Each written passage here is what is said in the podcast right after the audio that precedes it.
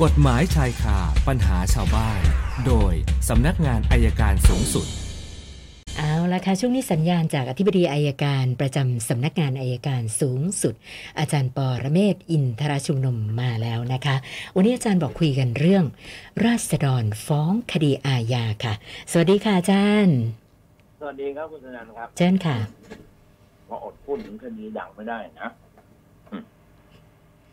คุณแม่ฟ้องคดีเอง ค่ะนี่ประเด็นมันมีปัญหาว่า ที่เถียงกันอยู่เนี่ย ว่าข้อหาอะไรเดี๋ยวไม่พูดประเด็นแรกที่ถามว่า เมื่อมอบอำนาจให้เขาไปฟ้อง จะถอนคืนอำนาจได้ไหมคำตอบคือได้นะครับค่ะไม่ใช่ว่ามอบอำนาจแล้วเด็ดขาดผู้มอบอำนาจย่อมมีอำนาจเหนือผู้รับมอบนะครับ อันนี้ประเด็นที่หนึ่งประเด็นที่สองเรามานั่งดูว่าฟ้องเนี่ย โดยการเขียนฟ้องโดยปกติมาตราร้อยเจ็ดร้อยห้าสิบแปดเนี่ยเขาบอกว่าการกระทำทั้งหลายที่อ้างว่าจำเลยกระทำความผิดทีนี้ฟ้องในสองข้อหาเจตเจตนาฆ่ากับเจตนาทำร้ายไม่ให้ผู้อื่นถึงแก่ความตายค่ะ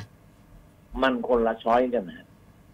มันคนละช้อยจะฟ้องว่าเจตนาฆ่าก็ว่าไปเลย หรือเจตนาทำร้ายก็เจตนาทำร้ายไม่เหมือนกันนะครับ ต้องเลือกอย่างใดอย่างหนึ่งมิฉะนั้นแล้วเนี่ย ผู้ต้องหาอาจจะหลงข้อต่อสู้และทำให้คดีเสียไปทั้งหมดก็ได้ อันนี้คือประเด็นนะครับ ก็ต้องดูกันอยู่แต่ถ้าฟ้องแล้วต่อมาจะเพิ่มข้อหาให้ตรงกับข้อที่จริงน่ะได้ แต่ปัญหาไม่ได้อยู่ตรงนั้นครับปัญหามันอยู่ตรงที่ว่า เมื่อราษฎรฟ้องแล้วถ้าศาลไต่สวนมูลฟ้อง แล้วปรากฏว่าคดีไม่มีมูลเนี่ย ผลคืออะไร ผลคือทำให้คดีที่ที่ฟ้องยกฟ้อง แล้วคดีที่อายการจะฟ้องหรือฟ้องไปแล้ว ก็ต้องถูกยกฟ้องด้วย เพราะการกระทำครั้งเดียวในความผิดนะอันเดียวเนี่ยนะครับค่ะความผิดครั้งเดียวพิจารณาได้แค่คนเดียว ถ้าศาลพิพากษาเสร็จเด็ดขาดนะว่าว่าไต่สวนแล้วไม่มีมูลยกฟ้อง คดีที่อยู่ที่อัยการก็ต้องเสียไปด้วย อันนี้อยากจะให้ความรู้ครับว่า ถ้าคดีไปแจ้งความร้องทุกข์ไว้แล้ว ก็เดินไปด้วยกันตามไปดูให้จบนะครับ ไม่ใช่ไม่ใช่ว่าไปแยกฟ้องต่างหากแต่ถ้าฟ้องฟ้องต่างหากก็ได้ แต่ต้องฟ้องในข้อหาเดียวกัน ถ้าฟ้องคนละข้อหาเนี่ยตั้งไต่สวนแล้วไม่มีมูลนะครับก็จบทีนี้ประเด็นที่พูดกันสับสนมากเลยต้องอธิบายภาษากฎหมายนิดเขาบอกว่าคุณอาจจะไปฟ้องแล้วศาลประทับรับฟ้องไม่ใช่ครับศาลรับฟ้องไว้เพื่อทำการไต่สวนมูลฟ้อง ยังไม่ได้ประทับรับฟ้องครับ การประทับรับฟ้องก็ต่อเมื่อศาลไต่สวนแล้วเห็นว่าคดีมีมูล น่าเชื่อว่าผู้ที่ถูกฟ้องนะเกี่ยวข้องกับการกระทำความผิด ศาลจึงประทับรับฟ้องไว้พิจารณา ตรงนี้ครับ เป็นปัญหาที่เราพูดแล้วก็เราก็สับสนหาว่าศาลรับฟ้องแล้ว มันไม่ใช่นะครับศาลยังไม่ได้รับฟ้องก็แจ้งแจ้งเพื่อทราบโดยทั่วกันครับ เอาละค่ะมาว่างกันไว้ต่อครับ เริ่มที่คุณชื่นจิตค่ะอาจารย์บอกว่า เพื่อนจะตั้งบริษัทนะก็มาขอคุณชื่นจิต นะคะ เอาชื่อไปจดทะเบียนบริษัทด้วย แล้วก็จะให้ถือแบบเป็นเหมือนหุ้นลม 10%นะคะ ทีนี้เธอก็สงสัยว่าไอ้การถือหุ้นลม 10%แบบเงินไม่ได้ลงจริงเนี่ยนะคะ แล้วก็ไม่ได้ไปดำเนินการอะไรในบริษัทเนี่ยเกิดวันหน้าบริษัทก็มีหนี้สินอะไรขึ้นมาเนี่ยต้องไปร่วมรับผิดชอบกับเขาด้วยไหมล่ะคะอาจารย์อ๋อต้องดูก่อนครับดูว่าถ้าถือหุ้นลม 10%ในเวลาจดทะเบียนน่ะได้ชำระค่าหุ้น 10%ครบหรือยังค่ะ ถ้าเขาบอกชำระครบแล้วเราก็ไม่รับผิดเกินจากนั้นครับไม่ต้องรับผิดอะไรแล้วครับอ๋อค่ะ คุณปฏิวัตินะเช่าซื้อรถจักรยานยนต์ตั้งแต่ปี 49 นะคะ อาจารย์นะคะ ต่อมาเขาบอกว่าผ่อนส่งไม่ไหว เขาก็เลย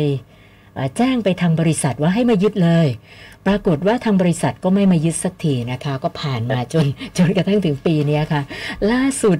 อาทิตย์ที่แล้วนะคะ มีเจ้าหน้าที่โทรมาแจ้งว่าอ่า จากการเช่าซื้อรถครั้งนั้นเนี่ยคุณปฏิวัติยังมีหนี้อยู่แสนกว่าบาทที่จะต้องชดใช้นะคะ ก็เลยสอบถามมาว่าเราต้องทำยังไงต่อดีคะอาจารย์ ไม่ทำยังไงครับอยู่เฉยๆซื้อจักรยานยนต์ใช่ไหมครับใช่ค่ะใช่ตั้งแต่ปี49แล้วไม่ได้ชำระหนี้แสนเมื่อไหร่นะครับอ่าอันนี้ไม่ได้บอกค่ะอาจารย์เกิน10ปีหรือยังถ้าไม่ได้ชำระหนี้มันเกิน10ปีคดีจบแล้วนะครับค่ะแต่เขาเอารถคืนได้นะ เพราะเขาติดตามเอาทรัพย์สินเขาคืนได้ แต่ติดตามเอาหนี้สินจากเราไม่ได้ครับ ก็ยังใช้รถไปเรื่อยๆจนกว่าเขาจะมาเอาคืนนะครับค่ะ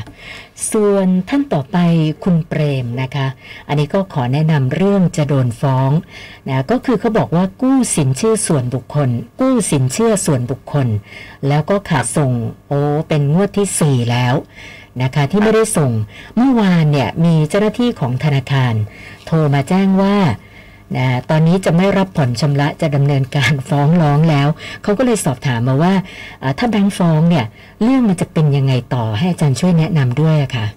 เขาฟ้องเขาก็ฟ้องทางแพ่งนะครับค่ะหนี่ที่ค้างชำระและเงินเงินต้นคืนที่ค้างทั้งหมดคืนพร้อมดอกเบี้ยเท่านั้นครับ แล้วถ้าเขาฟ้องแล้วเขาชนะ เรามีทรัพย์สินเขาก็ถ้าเราไม่จ่ายเขาก็ยึดทรัพย์สินไปขายทอดตลาดครับ แต่ถ้าค่ะเขาไม่มีทรัพย์สินเขาก็ไม่รู้จะยึดอะไรนะครับอ๋อ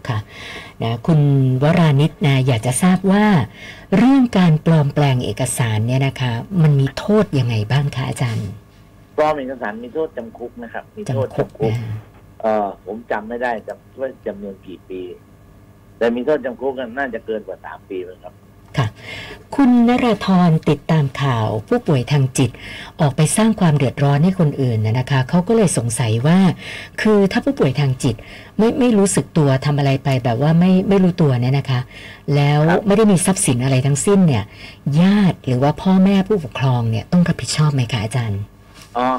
แน่นอนครับ คือถ้าปล่อยปละละเลยให้เขาออกไปไม่อยู่ในการควบคุมดูแล ถ้าเป็นเด็กถึงมันจะไม่ป่วยก็โดน แต่ถ้าเป็นผู้ใหญ่ป่วยแล้ว แล้วไม่ดูแลเขาให้ดียังต้องรับผิดอยู่ครับค่ะ อีกท่านหนึ่งคุณนาราธรดูคลิป TikTok ค่ะอาจารย์ คืออันนี้ไม่แน่ใจว่าเรื่องจริงหรือเปล่านะคะ ก็บอกว่ามีการเลือกตั้งผู้ใหญ่บ้านแห่งหนึ่ง แล้วผลคะแนนออกมาเท่ากัน ปรากฏว่าอ่าวิธีการของการตัดสินเนี่ยก็คือให้จับสลาก ปรากฏว่าอืมฝ่ายที่จับสลากได้ ได้เป็นผู้ใหญ่บ้าน คุณนาราธรครับก็เลยสงสัยว่า เอ๊ะ แบบนี้มันถูกต้องตามกติกาประชาธิปไตยไหมคะเนี่ย ถูกแล้วครับ ถูกแล้วครับ ถูกแล้วนะคะถูกแล้วครับ คือระดับล่างอะจับสลากระดับบนไม่ได้ครับอ๋อระดับละระดับล่างนี่ให้ถึงไหนคะอาจารย์เลือกตั้งแบบ อย่างอบตนี่ได้ไหมคะอาจารย์ต่อไม่ได้ครับ อืม ให้แบบกำนันไม่ได้กำนันผู้ใหญ่บ้านอย่างนี้ยังได้ใช่ไหมคะได้ครับ ค่ะค่ะ แล้วก็มีเพิ่มเติมมาอีกหนึ่งท่านนะคะ คุณวราวุธค่ะบอกว่า น้องชายติดยาเสพติด จนสมองเพี้ยนนะคะ เมื่อเช้าไปก่อเหตุ